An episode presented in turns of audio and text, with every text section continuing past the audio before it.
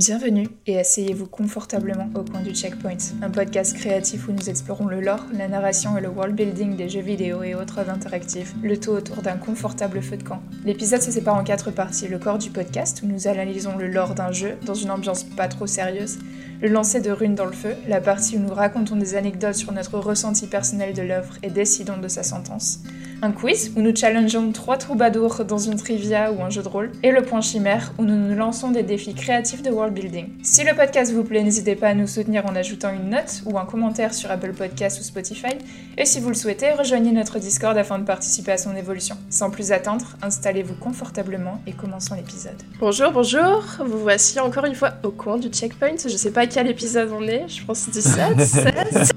ça commence bien. C'est bientôt, super le- intro. bientôt le 20. Bientôt le 20 Ouais, en vrai, ouais, je crois que je crois qu'on a passé la vingtaine en comptant les épisodes spéciaux. Et aujourd'hui, un épisode particulier, tout particulier, parce que c'est un jeu chouchou pour toute l'équipe Red Dead Redemption 2. On va regarder un petit peu en quoi euh, le jeu respecte l'authenticité de la vie et des coutumes euh, des événements du Wild West, aujourd'hui appelé le Old West communément, donc le 19e et 20e siècle euh, aux États-Unis d'aujourd'hui. Euh, on va parler euh, du point de vue historique qui a été euh, respecté, donc soci- social, politique, économique. On se trouve dans un environnement qui est le Wild West un peu en déclin, donc une ère en phase de transition dans un monde plus moderne, un peu plus industriel. On, on va parler un peu du dressage des chevaux et des coutumes qu'ils ont avec les cow-boys. Et l'authenticité des lieux, des paysages, de l'architecture, et aussi quelques-unes des figures et des personnages qui ont été inspirés par des événements réels du jeu, donc des vrais personnages, des vraies figures historiques. Ah bah, je, vais vous, je vais vous présenter déjà un petit peu l'équipe avant. On se retrouve sans Sky. Sky est malade, il a vomi toute la nuit, pauvre Sky. Donc on a récupéré sa chronique. Sky, quand il, va, quand il va écouter notre épisode et qu'il va voir qu'on le traite de vomito. euh, Voilà. Vomito Sky, vomito. France- Elle est en train de faire dodo. Donc on est avec euh, Matt qui revient d'Espagne et qui revient en vie. tous, je je suis de retour, ça fait, euh, ça fait ça. J'ai raté un certain nombre d'épisodes ces derniers temps. euh, Euh, Ouais. Plaisir d'être de retour. Ouais. Et puis Alex. Bonsoir à tous. Bonjour à tous pour ceux qui sont là la journée. Alex qui nous vient avec des news parce qu'il a rejoint une nouvelle équipe de Pokémon Unite. Oui, enfin, je joue dans une Pokémon Unite, le jeu toujours où je joue en ISPA. Euh, officiellement, une nouvelle équipe euh, qui s'appelle les Plush Keepers, donc les gardiens des peluches. Ça te va bien. Euh, qui, euh, en gros, est une équipe sponsorisée par le Dreton, qui est le plus gros streamer français de Unite. Unite hein. Ouais. Et donc, en fait, on forme une équipe euh, où on vise 2024. Parce que les Worlds cette année, va c'est très compliqué. Si on fait un exploit en juin, on peut, mais je pense que c'est quasi impossible.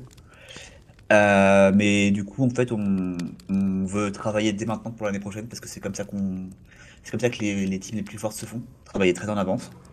Et du coup, là, on a un projet qui se, qui se monte et qui a l'air vachement cool. Hmm. Ok, bah c'est chouette. Et puis euh, on va regarder euh, ton progrès de près. A- Alex World 2024, président. Franchement, je dis, hein, si j'y vais, euh, je- vraiment, je, je pense que je me floque un maillot avec aucun du checkpoint. hein. Mais grave.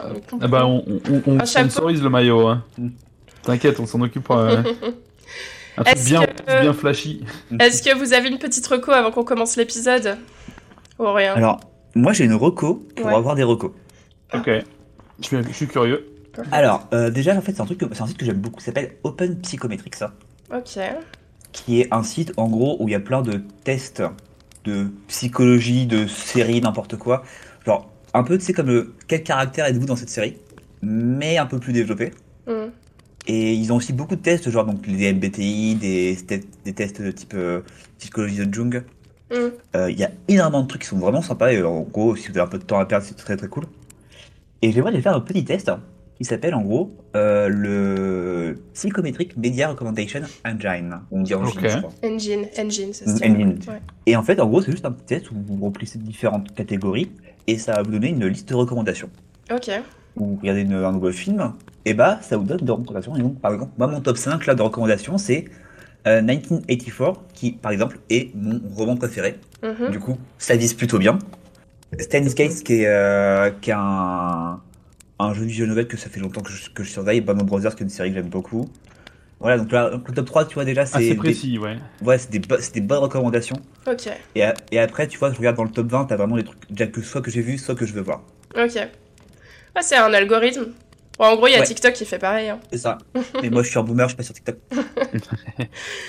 Et toi, Matt, est-ce qu'il y a quelque chose qui te- Euh, t'a plu cette alors, semaine? ben, euh, hmm, Hmm.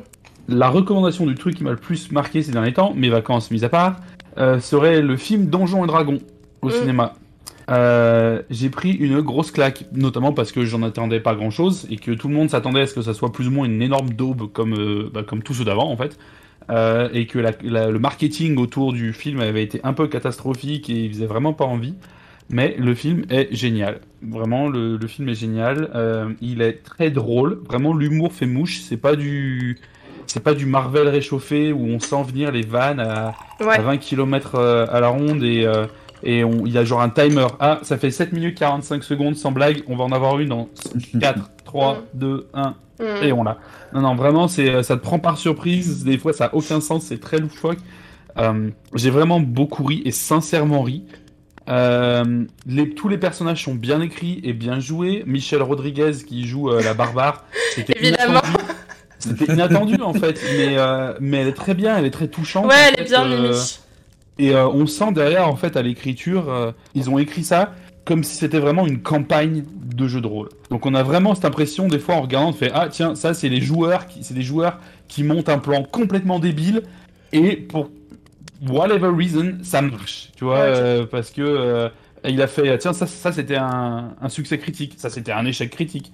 Euh, Hmm. un moment, quand t'as un personnage qui prend une patate et qui lance une patate dans la tête de l'autre, tu sens que c'est un joueur qui a pris le premier truc qui lui passait sous, euh, sous la main et que c'est une réussite critique parce qu'il n'est pas censé pouvoir euh, viser correctement. Donc euh, tu as vraiment cette impression-là et ça, ça sent bon l'amour du jeu, l'amour du jeu de rôle. C'est, euh, ça se prend pas la tête, c'est très drôle et franchement j'ai passé un excellent moment et je suis Ouais. très triste de voir que le jeu, que le film a, a été un petit peu un flop financièrement. Ah ouais. Ouais. Bah, Euh, niche. il a très bien marché en France et Ouais. notamment en Europe, mais aux États-Unis, euh, pas tant que ça. Il a été un peu victime euh, bah, de. De Mario. Euh, Non, bah, ça aussi, du mais coup, je pense que ça a pas trop motivé les gens pour aller voir Bah, le deuxième. Euh, euh. Tu vois, nous en fait, on a, quand avec des potes, on a fait le choix, euh, c'était soit Mario, soit, soit Donjons et puis Mario en fait a remporté les heures parce que plus il y a plus de gens pour les refs. Hmm. Ouais. Ouais, puis puis c'est plus pour les enfants, je pense aussi. C'est ça, c'est Il- plus tranquille. euh. Tu vas avec les familles, quoi. ouais, il a été Mm. victime du succès de Mario aussi, et c'est vraiment dommage. Et j'espère que malgré tout, ils en feront une suite. Une suite. Je crois qu'ils ont déjà annoncé qu'ils allaient bosser sur une série, Hmm. Euh, mais j'aimerais vraiment bien une suite avec le même perso, d'autres persos, tant que c'est dans le même esprit, avec les Mm. mêmes euh, les mêmes personnalisations, ça m'ira parce que vraiment c'était un immense plaisir et ça faisait longtemps que j'avais pas euh, j'étais pas sorti du cinéma en mode ouais c'était vraiment cool. Bon bah c'est cool. Moi je vais vite fait vous recommander une petite série qui... Enfin une petite série pour moi c'est une grande série, une de mes séries préférées sur Netflix qui s'appelle Godless et qui va matcher avec Euh, le thème de, de l'épisode d'aujourd'hui. Je sais que Matt et sa meuf n'a pas aimé, euh, on en avait discuté. Moi j'avais adoré, je pense que c'est le genre de série qui soit tu aimes soit tu n'aimes pas. Par contre, c'est vraiment pas une série. Bon, c'est assez contemplatif. Ça va être une série que euh, si t'aimes l'action, si t'aimes le, Marvel, justement, on en parlait, je pense que ça va être très difficile à regarder. Euh, moi, j'avais adoré la narration, j'avais adoré l'histoire d'amour. T'as une histoire d'amour entre un gars qui dresse des chevaux et une nana qui vit euh, seule sur la colline, qui est magnifique. C'est vraiment la pure série Far West que j'attendais de voir toute ma vie en mode grand plan de drone sur des vallées avec des bandits de grand chemin qui voyagent, qui pillent des villes, des duels, des confrontations, des plans où ils se regardent pendant genre 5 minutes avant qu'il y en a un qui dégaine et qui tire l'autre. Euh, des grandes attaques sur des villes, de, de la ségrégation. Il parle de tout en fait, tous les Mm. trucs euh, que, que tu as envie d'avoir dans, euh, dans l'histoire d'un d'un western et j'avais adoré. Et ils prennent vraiment leur temps et c'est rare, je trouve, aujourd'hui de voir des séries où ça prend son temps. Et c'est magnifique. Hein. Visuellement magnifique et comme tu disais c'est des c'est des grands plans extraordinaires et c'est vraiment ce que tu espères voir effectivement du Far West. Et les musiques, Mais- oh. Mais par contre ouais il faut faut pas être pressé hein. ouais, faut pas être a- pressé. a- Genre entre les plusieurs épisodes où à la fin on s'est regardé avec ma femme, on s'est dit mais au final l'histoire par rapport au début de l'épisode ils en sont exactement au même point. Ouais ouais. Ouais, il a juste Voilà. dressé des cheveux pendant tout l'épisode, ouais. C'est ça. Donc si, vous aimez les trucs un peu contemplatifs, euh, Alors- vraiment ori- orientés sur euh, sur la beauté et sur euh, Sur la beauté des paysages, t'as personnages. t'as aussi l'authenticité. euh, Il y a beaucoup de plans chevaux. Je Oui. pense qu'il doit y avoir un cheval sur tous les plans, presque, plus ou moins. Et euh, t'as beaucoup de. Enfin, les musiques sont magnifiques. C'est le même composeur qui a fait les musiques de, de Queen's Gambit. euh, qui sont des musiques magnifiques. Je les écoute de temps en temps. le- le- le jeu de la dame en français, le dimanche matin, quand je me réveille, je fais des pancakes, je mets la musique de Godless et c'est trop beau et je me sens dans un western. Il y a une, une histoire super sombre euh, en arrière-plan Mm. de mineurs. Je vais, je vais pas vous en parler, mais les- l'histoire est assez mystérieuse. Mais euh, allez-y, vous allez ressentir quelque chose en tout cas, c'est sûr. Est-ce qu'on se lance dans l'épisode? Et ben, euh, transition, tu parlais de chevaux, tu parlais de western. Ouais. On va vous parler un petit peu de, bah, de la phrase d'ouverture du jeu. Je pense qu'il y a une bonne introduction à notre épisode qui est en 1899, l'ère des hors-la-loi et des bandits armés touchait à sa fin. L'Amérique devenait une terre de loi, même l'Ouest avait été en grande partie apprivoisé. Quelques gangs rôdaient encore, mais ils étaient pourchassés et détruits. Alors Alex, dans quel contexte on se trouve quand on commence Red Dead 2 Eh bien, on se trouve, comme tu dis, dans la fin de ce qu'on appelle la période dorée, donc en anglais The Gilded Age, de l'Ouest sauvage américain. Et en fait, on arrive dans un jeu, vous allez voir, en fait, le jeu respire l'histoire et respire son époque. Hmm. Euh, par exemple, on va prendre l'exemple contrairement au plus fantasque euh, GTA, GTA. Euh, Red Dead, ça reste quand même assez proche de la vérité historique. On part pas dans une critique ironique, sarcastique comme peut faire GTA, c'est vraiment, on est sur du sérieux, on est sur de, du proche de l'histoire, du scénario ca- carré, etc. Euh, donc dans Red Dead 2, on suit la bande de, les péripéties de la bande de Dutch, Dutch van der Linde, et on va avoir en fait une représentation de la fin de la période dorée de l'Est sauvage. L'Ouest, terre de liberté où les noms n'ont pas cours, est de moins en moins libre. Et ça va, comment dire Le problème, c'est que ça va, ça va clasher avec les convictions, notamment de la bande de Dutch, qui eux sont des gens qui aiment la liberté, qui aiment le fait d'être dehors de la loi, le fait de pouvoir un peu disparaître, un peu faire ce qu'ils veulent euh, sans, sans écouter le reste. C'est des nomades. Voilà. Et en fait, le fait que l'industrialisation, l'accroissement des villes, la bureaucratie, etc., euh, le fait que maintenant tout le monde connaît tout, tout le monde se traque un petit peu, ça, c'est quelque chose qui leur, qui leur déplaît. Et en fait, ils se retrouvent, finalement, le gang se retrouve un peu isolé et un peu en décalage avec l'Amérique telle qu'elle est donc en, 1980 en 1899. On, on a une sorte de collision qui se fait entre les businessmen de l'Est, euh, par exemple tout ce qui va être pétrole, rail, etc., et les natifs et la, et la vie sauvage du côté ouest. Mm. Et en fait, ce qu'on voit aussi dans le jeu, et ce qu'on a vu dans la, la vérité historique, hein, c'est que l'Est sortira gagnant, c'est inéluctable. C'est une, en fait, c'est en gros, c'est une en avant, une fuite en avant. Ils vont de plus en plus à l'ouest, d'ailleurs, je crois que dans le, dans le jeu c'est ça. Ils vont de plus en plus à l'ouest, mais quoi qu'il arrive, euh, l'Est finira par les rattraper. Ouais. Et donc, pour moi, euh, la bande, c'est un peu un déclin de la. un- une sorte de symbole du déclin de l'Ouest sauvage. Mm.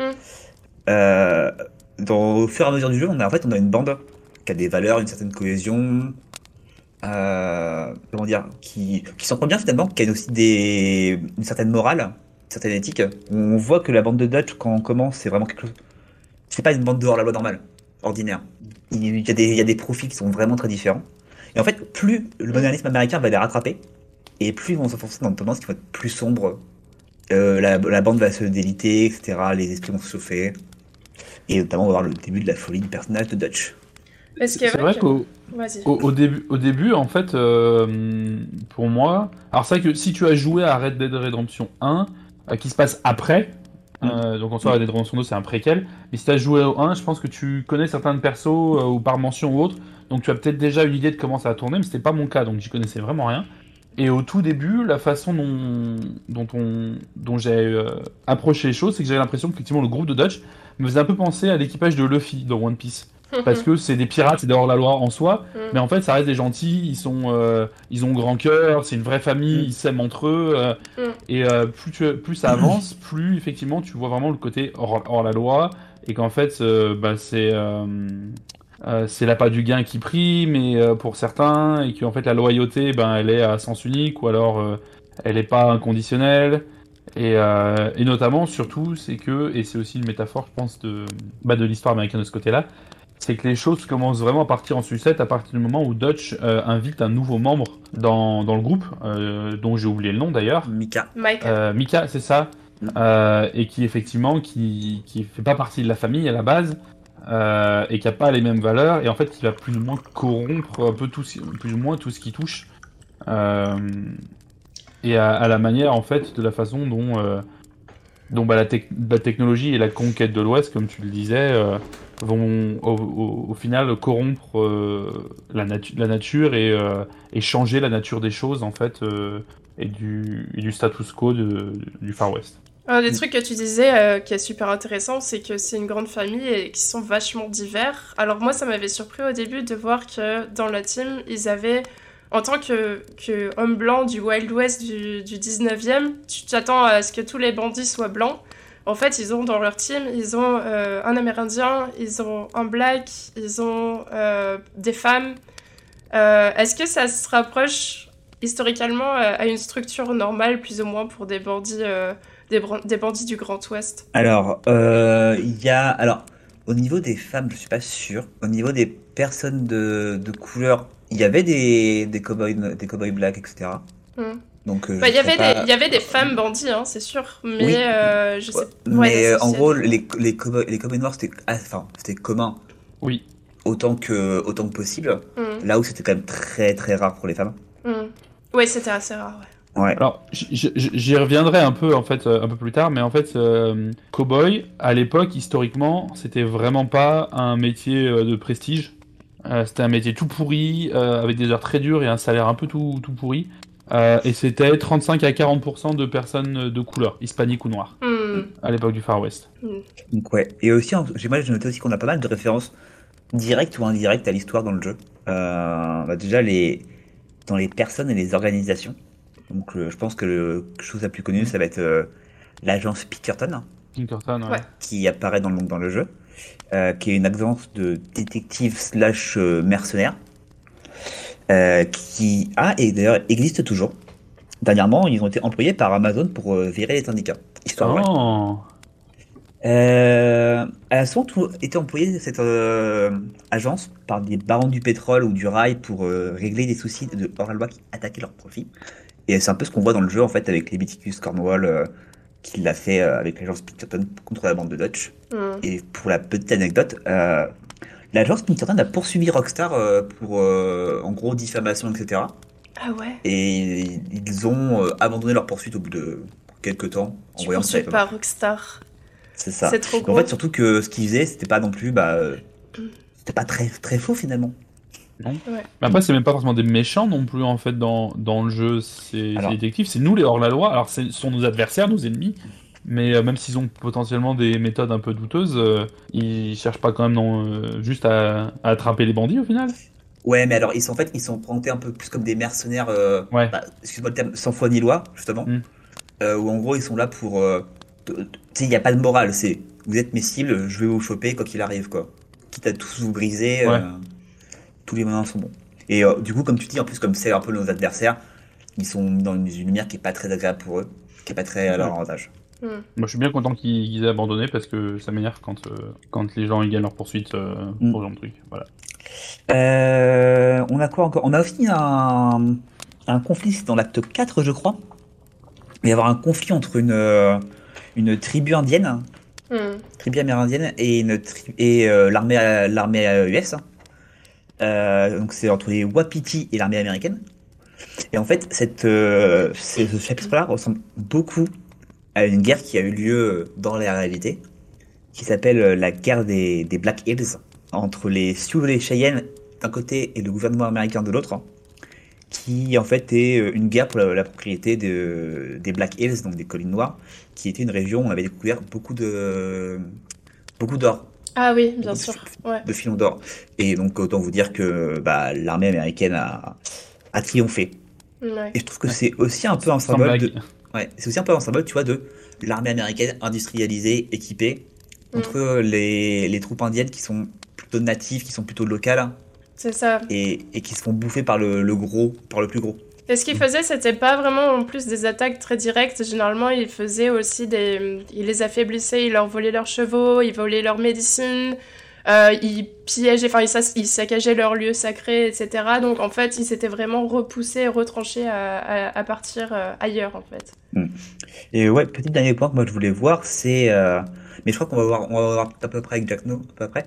C'est que moi j'avais noté des, des- plein de caractères, de, de side characters, comme on dit en anglais, Mm. euh, qui sont des références directes à l'histoire américaine. Relever euh, deux personnes. Vas-y. Donc euh, une personne qui s'appelle Dorothea Wicklow, Ah oui, j'ai noté aussi, ouais. ouais, donc, qui est une activiste pour le, le droit de vote des femmes qu'on retrouve à Saint-Denis. Mm. Et aussi euh, Marco Dragic, Évidemment. qui est un scientifique euh, aussi à Saint-Denis. Et que vous, vous pouvez voir pour des missions, qui est une référence assez évidente à Nikola Tesla. Évidemment. D'accord, ouais, j'avais pas percuté. hein. En, en vrai, on en est quoi À peine à la moitié du podcast, ça me donne déjà trop envie d'y rejouer. Ouais, moi aussi, euh, quand j'ai écrit le podcast, j'avais envie de retourner dedans. J'ai trop envie de, le, le relancer alors que j'ai une liste de jeux à faire euh, longue comme mon bras. euh, entre Hogwarts Legacy, entre euh, Elden Ring. euh, Je peux faire un petit aparté? Vas-y. Ah là là. Est-ce que vous pensez que Sky nous ment et en fait il est en train de jouer à Zelda? Probablement qu'il est sous la couette en train d'ignorer nos textes et, euh, et de jouer à Zelda, oui. En, en fait, le fait d'être malade ne t'empêche pas d'être joué techniquement, hein, ça t'empêche de parler, mais. euh, non, je, sais- je, je, je- je sais pas, c'est une bonne question.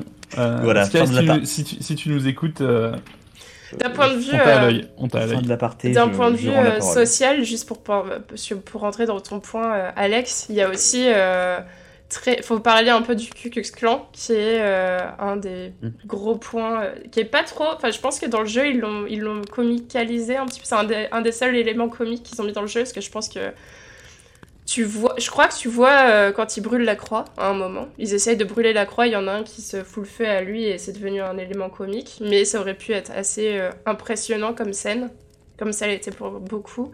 Alors il me semble que en 1899, ils ne brûlaient pas encore des croix dans le Ku Klux Klan. La brûlure de croix, ça, ça a vraiment commencé, enflammer les croix, ça a commencé en fait dans un livre qui a été écrit au milieu, euh, milieu du, 10 du 20e. Euh, Euh, mais ouais, ouais, je pense que simplement pour le Ku Klux Klan, le climat actuel aux États-Unis fait que tu ne peux pas. C'est très compliqué, je pense, d'aborder ce point en particulier. c'est très dur, c'est très dur. En fait, ils se sont dit, on l'aborde, on tourne en dérision, ça va Ouais. être nos valeurs et on se fait pas chier. Ouais, ils l'ont vraiment tourné en dérision et ça, ça a calmé, mais c'est vrai qu'au début c'était assez stressant euh, quand tu es tombé dessus. Euh, Enfin, tu tombes dessus, je crois, par hasard. hein, c'est, euh, très lourd si vous comme l'avez vu, sujet mais- actuellement, donc. euh, c'est comme euh, nous, la Seconde Guerre mondiale, euh, on n'en parle pas trop. Alors, nous, je trouve que le sujet le plus compliqué à aborder, c'est la guerre d'Algérie. Ah oui, oui, ça, clairement, ouais. Même Ouais. pas encore dans les livres d'histoire. En tout cas, moi, à l'époque, je l'avais même pas dans les livres d'histoire. Moi non plus. Euh, Est-ce qu'on parle des- de, l'importance des, des chevaux euh, pour, euh, pour l'équipe de Vanderlyn, au moins? Alors, je, peux vous en parler un petit peu. Alors, pour l'équipe de Van der Leyen, au final, c'est assez limité parce que, bon, on a celle de, pour, pour Arthur Morgan, hein, notre, notre héros préféré. Mais à côté de ça, effectivement, c'est pas, de mon souvenir, c'est pas forcément au centre du scénario. Par contre, il y a une grosse partie de gameplay qui tourne autour. Ouais, Et, euh, et en fait, je vais surtout euh, et principalement vous parler du, euh, bah, de la réalité de ce qu'il en était et de à quel point ce que vous trouvez dans le jeu est ou pas fidèle, à, fidèle à ce qui se passait vraiment à l'époque du Far West. Alors déjà, effectivement, on en parlait un petit peu avant l'enregistrement et je vais commencer par casser un mythe. Euh, la relation entre Cowboy et son cheval, un peu comme euh, euh, Lucky Luke et Jolly Jumper, euh, nope, c'était pas ça du tout. C'était pas un, cheval par, euh, par cowboy et, vous êtes amis pour la vie et vous faites votre vie ensemble.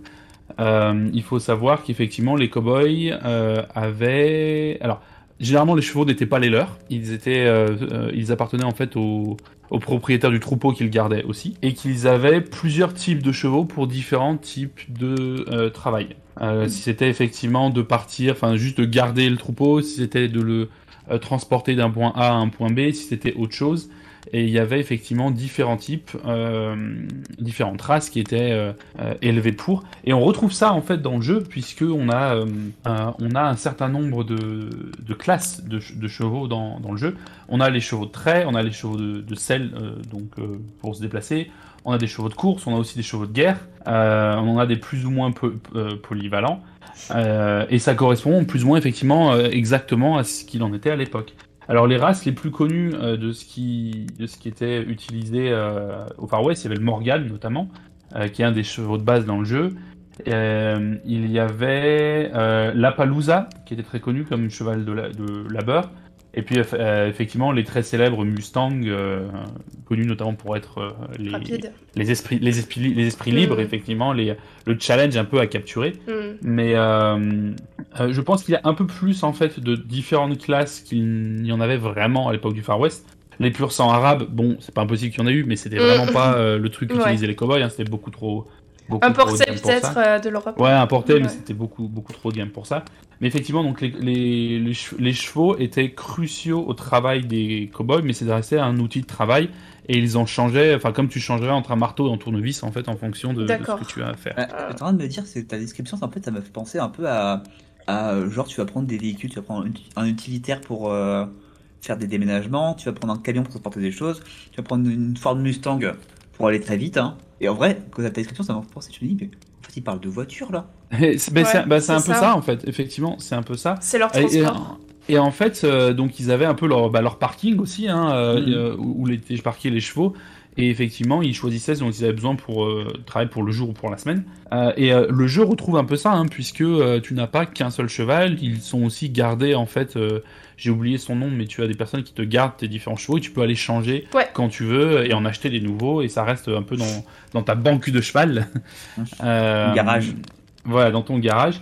Le, le truc, c'est qu'au final, tu allais rarement changer euh, dans le jeu, tu vas rarement le changer en fonction de tes besoins. Mm. Euh, parce que, euh, comme ils étaient malgré tout limités à deux ou trois caractéristiques, hein, vitesse, endurance et euh, je sais plus quel est le, quel est le troisième, Santé, Euh, probablement. euh, sans, sans froid peut-être ou quelque chose dans ce goût-là. Euh, au final, bon, tu prenais celui qui avait le meilleur euh, dans le meilleur stade dans les trois et Ouais. c'était- et c'était fini quoi.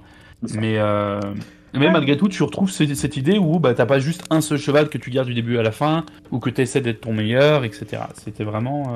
euh, Et puis t'essayes, euh, il me semblait qu'il y avait aussi un système de tu peux, euh, tu peux augmenter ta, ta, ta relation avec le cheval aussi Oui. dans le jeu. Mm. Donc si le cheval a peur, tu le caresses un petit peu et tout ça, c'était assez bien fait. Et puis c'est pas, que- pas Assassin's Creed où tu, tu balades avec ton cheval et tu sautes d'une falaise. si le, che- le cheval tombe, il tombe, il est mort. Et puis c'est fini hein, Ouais, pour ton ouais. cheval. Donc tu tu t'en prends vraiment soin aussi dans le jeu. Ça qui est Ouais, cool. tout à fait, tout à fait. Et puis, euh, malgré tout, un cheval, hein, c'était euh, c'était un outil de travail, donc c'était cher. Et effectivement, ils en prenaient soin. Et, euh, Mais c'est vrai que dans le jeu, ils te poussent vraiment à être proche de ton cheval et à bien t'en Ouais. occuper pour notamment monter les statistiques. La réalité, au final, c'était à peine les cowboys qui s'en chargeaient, hein, c'était des garçons d'écurie, c'était des personnes qui étaient dédiées à l'élevage des chevaux pour que notamment derrière les, les autres puissent faire leur travail.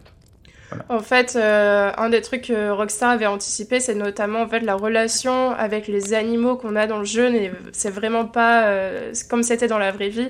Il me semble que blesser un animal de compagnie, euh, c'était puni par la loi dans le jeu si tu t'attaquais à un chien ou n'importe quoi. Mais dans la vraie vie, en fait, c'est vraiment au milieu des du XXe siècle, je crois, 1966, qu'ils ont vraiment lancé un décret. Euh, pour la violence animale et que ça a été officiellement reconnu et criminalisé, ça n'existait pas avant. Tu pouvais vraiment blesser un animal sans problème. Euh, même euh, si tu regardes un petit peu Saint-Denis, l'industrialisation, ils en parlent un petit peu, ça a détruit énormément, euh, l'Est américain a détruit énormément de- d'espèces d'oiseaux, complètement Mm. anéantis à cause de l'ère industrielle, et on considérait même pas les oiseaux comme des oiseaux, on les regardait pas, c'était pas logique, c'était pas beau, c'était juste des cibles en fait, euh, faire des chapeaux à plumes, etc. Ça servait juste à, à ça, quoi, c'était du craft. Oui. Alors, euh, effectivement, pour, pour parler un peu de- du côté sauvage, euh, et pour d'a- d'abord rester, rester chez les chevaux, les chevaux ont effectivement été introduits euh, sur, sur les terres américaines avec les Espagnols hein, à l'époque, au XVe siècle. Alors, il y a eu des traces comme quoi il y avait des, des races similaires à des chevaux, genre 10 000 ans avant, qui se sont éteintes sur le continent, euh, et ensuite, effectivement, ramenées par, euh, par, les, par les colons espagnols et Christophe Colomb. Mais, euh, mais c'est à partir en fait de ce moment-là où Christophe Colomb euh, et ses troupes ont utilisé les chevaux comme monnaie d'échange avec les Indiens et que les Indiens ont vraiment en fait fait proliférer euh, la, la race euh, la race équestre sur le continent et qu'ils en ont pris énormément soin et, euh, et c'est aussi comme ça en fait qu'ils se sont retrouvés avec des troupeaux gigantesques de euh, de chevaux libres, de chevaux sauvages euh, notamment les fameux Mustangs. Et, euh, et il était estimé en fait qu'effectivement au début du XXe siècle, il y avait plusieurs dizaines de millions de, de chevaux à l'état sauvage euh, encore euh, su- suite à ça. Donc effectivement, capturer des chevaux sauvages, et c'est toujours possible en fait, il existe toujours des, des troupeaux de, de Mustangs euh, à l'état sauvage aux États-Unis. Non, même en France, tu, trouves nombreux. des chevaux sauvages en Camargue, euh, ils sont pas, Mm. ils appartiennent à personne. Sauf que la Camargue est tout petit Oui. par, par rapport à l'Est américain. Mais l'idée est là, effectivement. Et euh, l'idée de tomber sur des chevaux sauvages et de les capturer et de les dresser euh, était effectivement partie courante de, de la vie, de la vie là-bas. Euh, alors, il est estimé qu'en fait, c'était plutôt les Indiens qui avaient, euh, qui, qui eux d'ailleurs montaient à cru, hein, sans sel, Ouais. qui avaient développé différentes techniques pour, euh, pour mater les animaux sauvages. Euh, et ensuite, effectivement, les Américains, euh, les Américains de l'Est ont plus ou moins développé les leurs.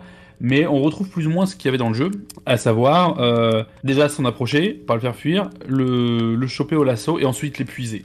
Alors il y avait différentes façons de l'épuiser. Certains, notamment les Indiens, ils essayaient de les amener au milieu d'une rivière pour euh, qu'ils puissent plus courir et qu'ils voilà, qu'ils soient obligés de se débattre et d'utiliser toute leur énergie pour euh, pour sortir de la rivière et qu'ils étaient trop fatigués après en fait pour vraiment euh, mettre euh, pour vraiment se, se débattre. Il y avait d'autres techniques qui appliquaient de juste l'attacher à un arbre et, et de lui mettre lui laisser à manger.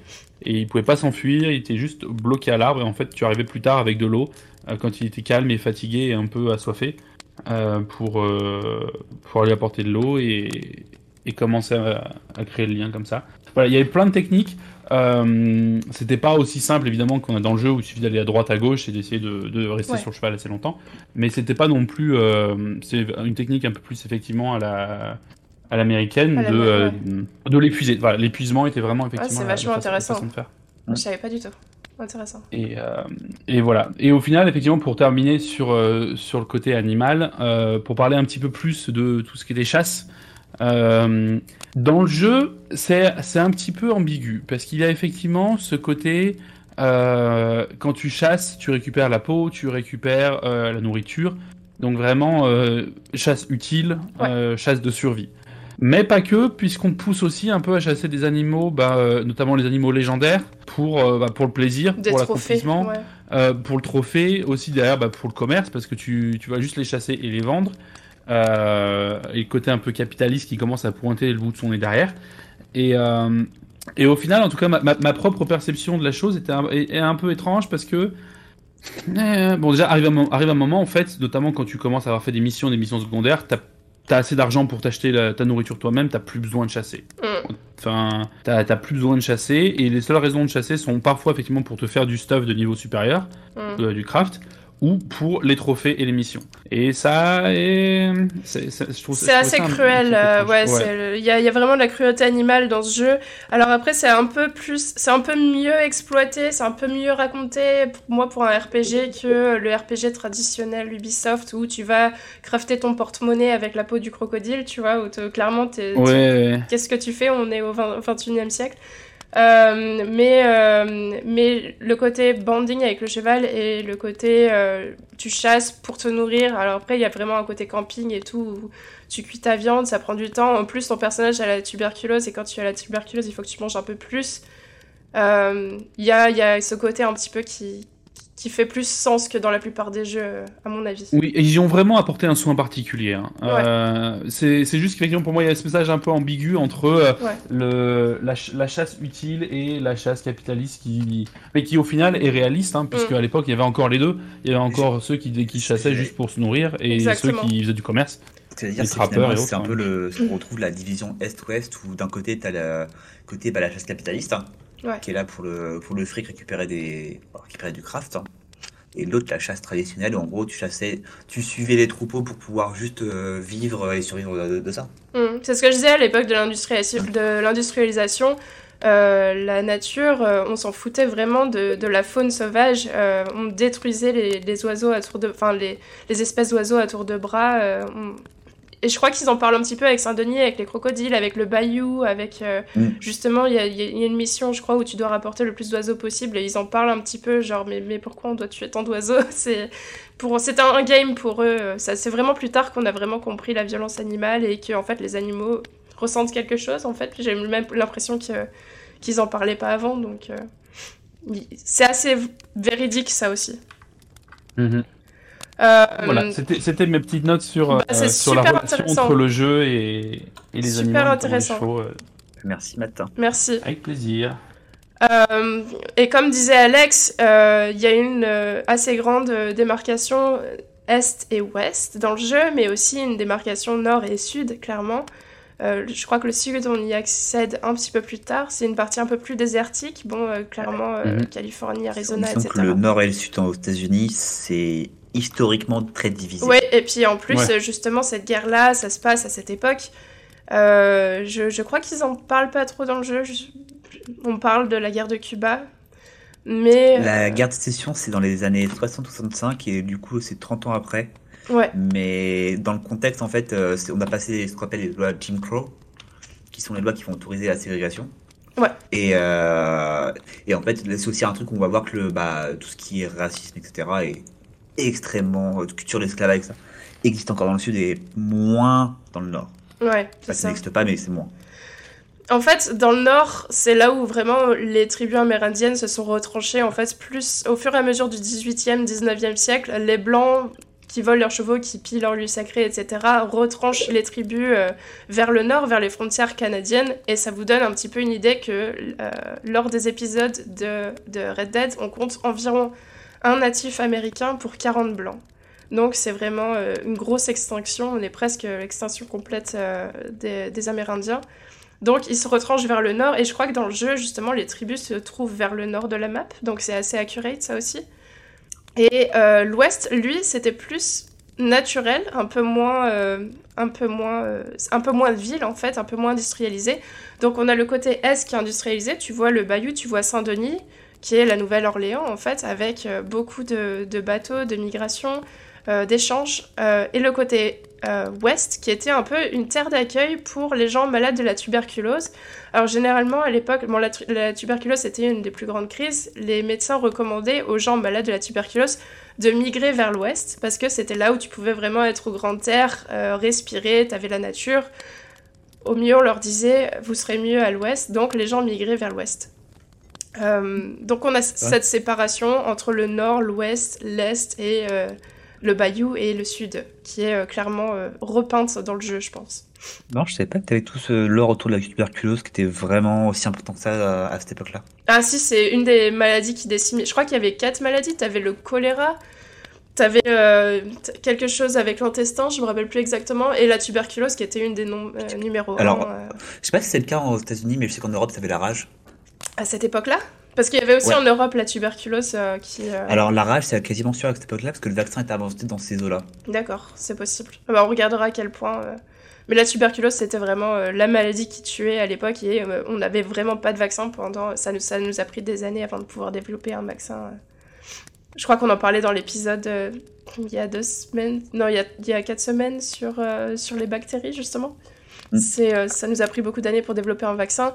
Euh, Arthur Morgan, tu le vois d'ailleurs quand il tousse, tu l'entends euh, respirer difficilement, et puis c'est c'est assez difficile à écouter dans le jeu. Vers la fin, euh, ça se développe sa maladie. Euh, quant à la tuberculose, tu n'as plus faim aussi, donc c'est encore c'est c'est difficile de te nourrir. Généralement, c'est assez difficile de, de garder ton corps euh, euh, en bonne santé par rapport à ça aussi. Donc tu as les poumons en feu, donc il faut trouver de quoi respirer et euh, je, je crois que c'est assez rare de pouvoir en guérir euh, de manière générale de la tuberculose une fois que tu es touché. euh. En tout cas, généralement à l'époque, tu tu t'en revenais pas quoi. Euh, on a quelques personnages aussi qui ont été inspirés de faits réels. On peut vous en parler vite fait. Euh, Enfin, vite fait, non, pas vite fait parce que vous me connaissez. Je mets un timer. On va, on va commencer avec euh, le personnage que tu avais, avais évoqué, Alex. Du coup, Dorothea Wicklow, qui est un personnage euh, qui, à l'époque, quand le jeu est sorti, avait fait un peu exploser le côté sombre d'Internet. Je sais pas si Oui, oui. tu avais vu ça- les vidéos, donc J'ai- aka alors, j'ai pas les suffragettes. J'ai juste euh, vu euh, ce qui, en gros, dans les histoires artistes qui s'était fait et j'ai pas été voir du coup. Ouais, bah j'ai vu moi. Et puis bah, rendez-vous à Saint-Denis et baladez-vous dans les rues de la ville et vous tomberez sûrement sur un personnage activiste du nom de Dorothea Wicklow qui scande des, slogans féministes. Ou pas bien. Donc évidemment, qui dit féminisme dit, euh, dès que est sorti, euh, téléchargé sur YouTube un, un, cap, un de vidéos euh, de gens qui s'amusent à frapper, à traîner au lasso, à tuer, à nourrir les crocodiles, euh, la pauvre Ah oui, Dorothea. que la, la vidéo sur les crocodiles c'était rigolo. Mais euh, Ils ont une inventivité quand même. Euh, Bah, comme chaque PNJ, en fait, il peut faire un peu n'importe quoi dans Mhm. Red Dead, donc évidemment, il y a eu euh, une masse de vidéos euh, incalculables qui, qui tuaient Dorothea. Euh, mais si on retourne un peu dans le passé et qu'on regarde le contexte euh, du mouvement des suffragettes, c'est quoi exactement? Donc on sait qu'au cours du 19e siècle, progressivement, les femmes ont acquis, slash conquis, je dirais, leurs droits. Par exemple, droit des femmes mariées à posséder de leurs propres biens, euh, droit à l'éducation, droit d'enseigner, droit euh, de participer à des cultes, etc. Évidemment, droit de vote, on n'est pas encore là. Ça prendra des dizaines et des dizaines d'années pour pouvoir l'obtenir et ça dépendra de la partie du globe. Mais le mouvement prend euh, de l'ampleur et dans le monde en général à cette époque-là, et c'est dans le Wyoming, qui était un état du Far West, qu'on adoptera pour la première fois le droit de vote pour les femmes, et c'est en 1869. À noter bien sûr qu'on parle des femmes blanches, on ne parle pas des femmes minorisées. hein. Il faudra attendre un autre traité euh, au milieu du XXe siècle pour ça. Euh, donc les suffragettes américaines, elles se battront jusqu'à la fin du XXe pour que tous les États acceptent un à un euh, le droit qui paraît aujourd'hui fondamental pour nous. À la base, le terme suffragette, ça, a été créé en Angleterre et ça avait une connotation un peu négative parce que c'est utilisé par la presse pour discréditer les femmes dans leur engagement. Le suffixe et, suffragette, qui visait à minorer euh, les femmes. Si on regarde bien la façon dont Do- Dorothea est habillée et sa façon de manifester, seule dans la rue avec une pancarte en bois, on peut reconnaître un personnage historique symbolique qui s'appelait Sophia Dulip Singh. Je sais pas si je la prononce bien. Qui est ni plus ni moins la fille d'un Maharaja de l'empire Sikh Punjab, donc une princesse. Et euh, on rappelle que euh, l'Inde avait été colonisée par l'Angleterre, donc elle manifestait régulièrement dans les rues de Londres. Et elle était seule au milieu de la foule avec une grande pancarte et elle était constamment arrêtée. Même si euh, ça la fout mal car sa marraine c'était la reine Victoria, elle n'était pas gardée très longtemps derrière les barreaux.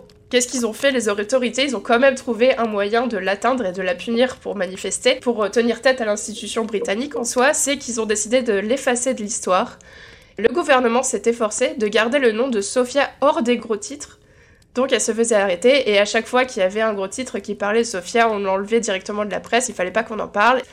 Son refus de la jeter en prison, son refus de faire partie des gros titres, ça a aidé à l'invisibilité éventuellement quand elle est morte. Donc on voit très peu aujourd'hui euh, d'articles sur, euh, sur Sophia. Le jeu Red Dead Redemption se déroule en 1899, donc il est fort probable que Dorothea Winklow soit en vérité un joli miroir, et merci Rockstar et merci YouTube, nous permettant d'observer de façon pas vraiment subtile à quel point nos droits sont loin d'être acquis et adhérés même en 2023. Effectivement, Rockstar fait de toute façon rarement dans la subtilité dans ses clins d'œil, etc. C'est Oui, assez grossier. Bah, les, ça, les- puis- les Américains en général hein, sont pas très subtils. Oui, c'est hein. vrai que c'est très bas du front. Et puis euh, les vidéos sont sorties immédiatement. Je crois que c'était un des premiers euh, mimes de, de Rockstar du jeu euh, quand, il- quand le jeu est sorti. C'était Dorothea Winklow, la façon dont on on va la tuer sur internet. Alors tu vois, j'ai totalement passé à côté de ça, moi, bizarrement. Peut-être que ça ne gravitait pas dans les mêmes cercles que moi, mais... Je crois que j'avais vu dans un article sur Vice la première fois en plus. Ah, moi j'ai vu ça quand j'ai fait mes recherches tout à l'heure, enfin tout à l'heure, euh, cette semaine, Ouais. euh, pour... Euh, et je me suis fait... Attends.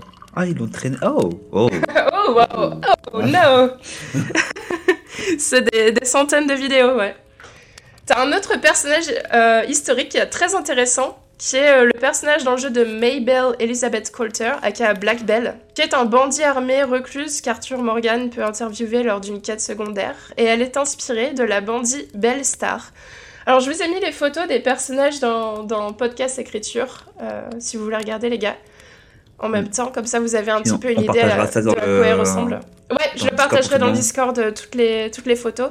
Vous pouvez aller la voir sur internet, il y a des photos de elle en pied qui Mmh. existaient dans la vraie vie. Euh, elle pose avec son revolver, elle a trop la classe, avec une longue robe noire. Alors, je...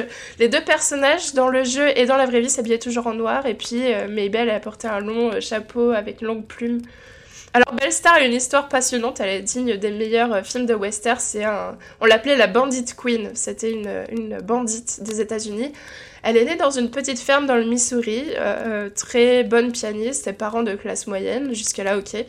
Mais son destin a rapidement tourné lorsque la guerre civile a éclaté. Elle servira très tôt d'agent double pour les opérations des troupes des Confédérés contre les troupes du Nord.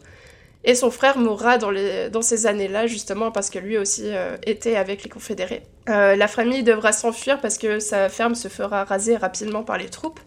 Et après ça, je pense que Belle, elle a dû développer un petit goût pour euh, ce côté, ce côté criminel.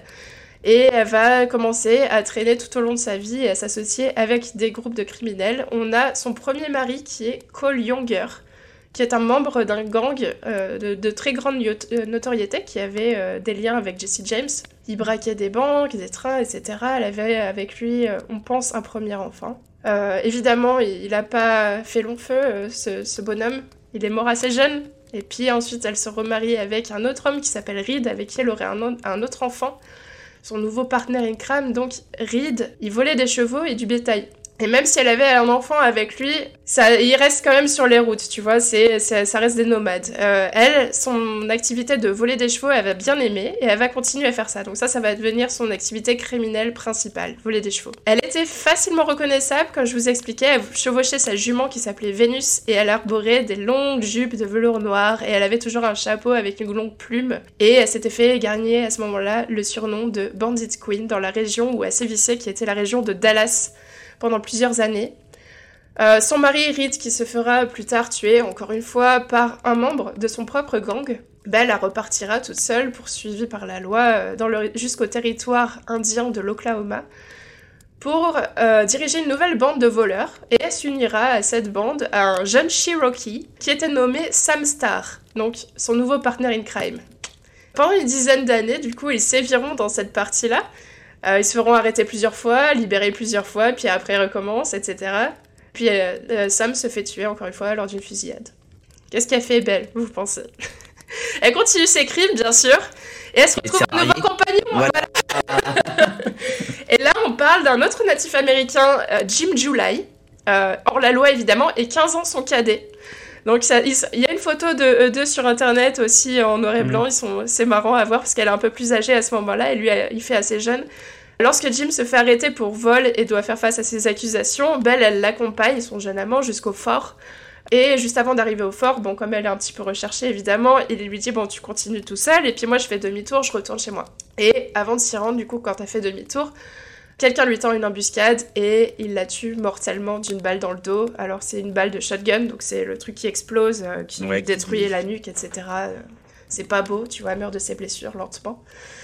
Si vous voulez quelques infos sur sa fille, j'ai recherché un petit peu ce qu'elle est devenue, parce que j'ai trouvé ça intéressant. Euh, sa fille qui s'appelait Pearl Reed, donc la fille de Reed, qui était son deuxième mari, elle avait 21 ans quand sa mère est morte, et elle a ouvert une maison close et Wikipédia, il dit Le bordel était identifiable par une étoile rouge vif entourée de perles lumineuses. Le salon mettait en vedette un pianiste talentueux, du bon whisky et soi-disant les plus belles filles de l'ouest Mississippi. Les affaires ont prospéré et Perle a acheté des bordels supplémentaires et a investi dans des saloons et d'autres propriétés. Donc apparemment Perle, elle avait vraiment un caractère, c'était caractère de cochon, grosse pimp, la madame des bordels et c'était l'époque où ça tournait bien. Et elle récupérait direct, elle faisait office apparemment euh, aussi de de la personne qui garde, euh, qui vire euh, les gens, les, poivreaux, etc. Comment ça s'appelle euh, Le videur. Le, elle faisait office de videur apparemment et elle se chargeait justement qui est, qui est le calme dans la maison close. Badass quoi. Et en 1916, en fait, les, maisons closes commencent à fermer aux États-Unis puisque la, la, prostitution devient illégale. Donc Pearl se fait arrêter, le shérif il lui dit écoute, les prisons sont pleines, si tu pars de la ville et qu'on n'entend plus, plus parler de toi, on enlève les charges.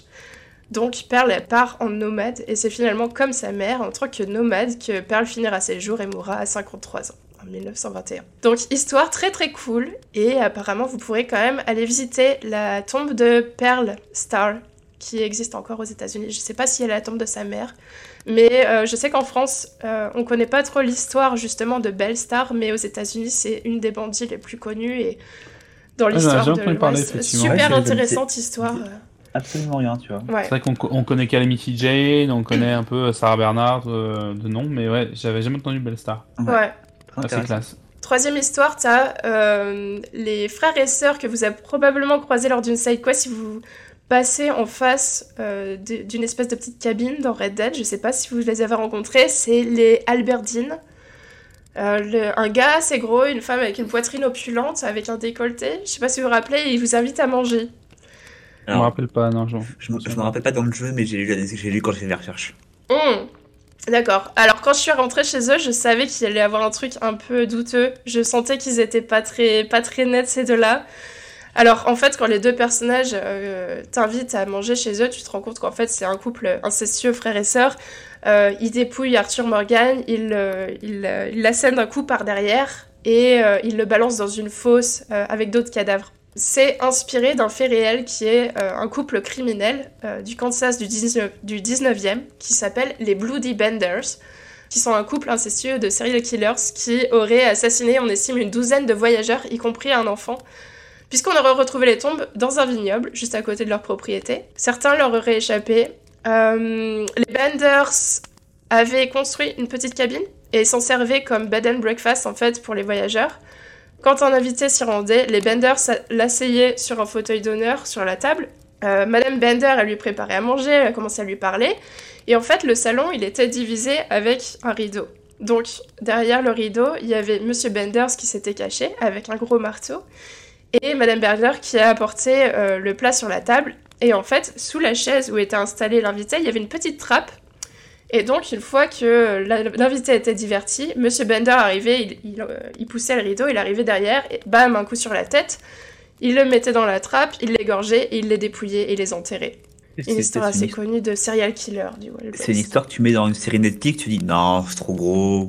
Il n'y a pas trop gros aux États-Unis dans les serial killers. Euh, un autre personnage intéressant euh, du Bayou de Saint-Denis que tu retrouves dans le saloon qui s'appelle le Bastille. Euh, J'ai nommé Lillian Powell, qui est inspirée clairement de l'actrice Sarah Bernhardt, l'actrice française, euh, considérée comme l'une des plus importantes actrices du 19e, évidemment, appelée par Victor Hugo la voix d'or ou encore l'impératrice de théâtre qu'elle est considérée comme l'une des plus grandes tragédiennes françaises du 19e. Elle représente en fait le théâtre qui s'exporte, le théâtre français qui s'exporte partout sur les cinq continents. Donc elle est la fille d'un marchand de spectacles itinérant et d'une mère parisienne juive, courtisane sans le sou. Elle aurait longtemps souffert dans son enfance de l'abandon de sa mère, qui l'a délaissée pour sa sœur, et s'était fait élever par une nourrice bretonne qui lui faisait faire des spectacles au couvent, des spectacles un peu religieux. Bon, euh, le mari de sa tante, il a vu le spectacle et s'est dit, Hum, elle est assez bonne, tu vois, elle joue bien. On va euh, l'aider à rentrer dans les arts dramatiques. Alors lui, il avait un peu plus d'argent et il l'a fait rentrer euh, dans la comédie française. Sauf qu'une fois qu'elle était à la comédie française, elle n'est pas restée parce qu'elle avait giflé une secrétaire. Scandaleux. Donc, elle s'est fait assez connaître avec la gifle, avec euh, tout ça, et elle avait réussi à signer un contrat avec le théâtre de l'Odéon pour jouer son premier rôle qui était la reine de Ruy Blas de Victor Hugo. Le spectacle avait bien marché, elle démissionnerait et elle créera sa propre compagnie théâtrale. Elle se produira partout dans le monde. Elle jouera également des rôles d'hommes, ce qui était assez scandaleux à l'époque, et ça rencontrera du succès et de l'enthousiasme vers le public. Donc c'est là qu'on commençait à la surnommer la scandaleuse ou la, voix d'or. Elle aurait une très grande influence dans le monde euh, des mouvements français tels que euh, le soutien pour Zola pour l'affaire Dreyfus, euh, sa position contre la peine de mort. Elle était assez vocale, donc c'était une grande comédienne. Avec l'arrivée du cinéma, elle se produira même dans les premiers films. Elle recevra la Légion d'honneur, après quoi elle se fera amputer d'une jambe droite en raison de la tuberculose, elle aussi, malheureusement Elle aussi. en tuberculose des os, mais elle continuera à se produire, assise, et elle rendra même visite aux soldats sur le front euh, avec une chaise euh, porteuse. Donc voilà, je vous invite à découvrir son histoire en ligne, super intéressant. euh, tu pouvez voir également des photos d'elle. Très impressionnante femme, et très clairement, en fait, quand tu regardes Lillian Powell, elles se ressemblent les deux, et elles, disent- elles ont des mimiques assez similaires, euh, comédiennes françaises. Le saloon où tu racontes s'appelle La Bastille, donc c'est QFT. Et enfin, dernier personnage vite fait, c'est trois lignes. Euh, Sadie, Sadie Adler, pas un vrai personnage historique, par contre, elle est inspirée d'un western anglais d'un film qui s'appelle Annie Calder. Euh, western Spaghetti, enfin non, pas Western Spaghetti, Western Paella, puisqu'il a été tourné en- à Almeria en Espagne. Euh, un oui. film assez controversial. C'est une femme violée euh, qui, après la mort de son mari, cherche la, la vengeance, engage un bounty hunter pour lui apprendre à manier les armes et pouvoir prendre sa revanche sur les trois bandits responsables de son viol et de la mort de son mari. Donc clairement, Sadie Adler, euh, inspiré de Annie Calder. Allez voir le film, c'est historique. Voilà pour euh, quelques personnages du jeu. Ça vous a intéressé Euh. Est-ce que vous avez trouvé quelque chose d'étrange dans ma chronique? À, à part que c'est tout hyper dark et euh, que la moitié a envie de se mettre une balle. C'est le Wild West Non, bah... Non, non, c'est- comme toujours très très J'ai cool. décidé de parler que de personnalités historiques féminines. Ça m'a pas choqué, puis en fait, surtout, surtout à, à cette époque-là, on a tendance à avoir moins de persos féminins qui Ouais. sont mis en valeur. À travers toute l'histoire, de manière générale, en fait, il y a un bon nombre de personnages réels, hommes et femmes, qui sont inspirés des PNJ de Red Dead Redemption, et euh, vous trouverez en deux clics euh, Draco, comme tu disais, Nikola Tesla, etc., les inspirations de Dutch et tout. Mais quand j'ai écrit le podcast, je me suis dit, en fait, le temps nous est compté, du coup, j'ai dû faire des choix, et historiquement, les figures euh, masculines, surtout celles du pouvoir, ont toujours été à l'honneur dans notre éducation, dans nos livres, dans nos grandes dates, dans nos inventions, les arts, etc. Je me paraissait évident en fait pendant l'écriture de la chronique de vous parler d'un autre genre afin de diversifier un peu les recherches, les mœurs de Wild West à travers un prisme différent. J'étais pareil, moi j'ai fait du 50-50 et j'ai aussi par- je me suis dit, j'ai aussi parlé des, des Amérindiens et tout, euh, la diversité, que je je, je, je, pas le choix, moi je suis un homme blanc, faut choisir la diversité. Mais en vrai, franchement, il y a tellement de choses à raconter sur, euh, sur le Old West et euh, c'était trop cool de faire cet épisode. Ouais, c'était super. Je me demande s'il faut pas qu'on fasse un deuxième épisode finalement. Ah, on pourra tellement- peut-être y Ouais, revenir ouais, plus il y a tard. euh, ouais, il y a y a, il y a- il y a matière. plein de choses à raconter. hein. Peut-être faire un épisode 2 sur euh, Red Dead, le premier, Ouais, Ouais. éventuellement, à voir, possible. qui a pas les mêmes thèmes. C'est la fin de À ma voir, chronique, en tout cas. Ou, sur- ou sur les personnages et l'écriture du scénario en lui-même. Il est Mm. vraiment, vraiment dingue. C'est vraiment euh, le truc qui m'a le plus choqué, moi, sur, sur le jeu. Ça, le, le monde, déjà à quel point il est gigantesque et, et magnifique. Et vivant. Et ensuite, à, à quel point, en fait, au début, je m'emmerdais. Clairement, en fait, c'était trop grand. J'ai Et, gardé euh, cette phrase. Au début, Ouais, je m'emmerdais. Au début, je m'emmerdais. Et en fait, euh, bon, pff, toutes les quêtes un peu à la con, un peu FedEx, apporte-moi machin, va chercher un cheval. Très bien. Et en fait, euh, arrivé un moment, j'ai commencé à me dire, allez, vais arrêter de m'éparpiller par dans tous les sens. Et je vais juste euh, avancer l'histoire. Et j'ai plus lâché. J'ai plus lâché le jeu, j'ai plus lâché l'histoire. C'était juste trop bien écrit, trop intéressant. Les personnages sont cool, t'as des rebondissements. euh, Hmm. euh, j'ai, ouais, je voulais juste continuer, voir la suite, voir la suite. euh, le- ce qui m'a le plus marqué, moi, c'est la, la, la vie dans le camp. Le camp, il est vivant. Ouais, j'adorais aussi. Tu tu- tu t'assois, tu passes devant quelqu'un, euh, t'as Judge qui te fait euh, Ah, Mr. Morgan Et il vous parle un petit peu.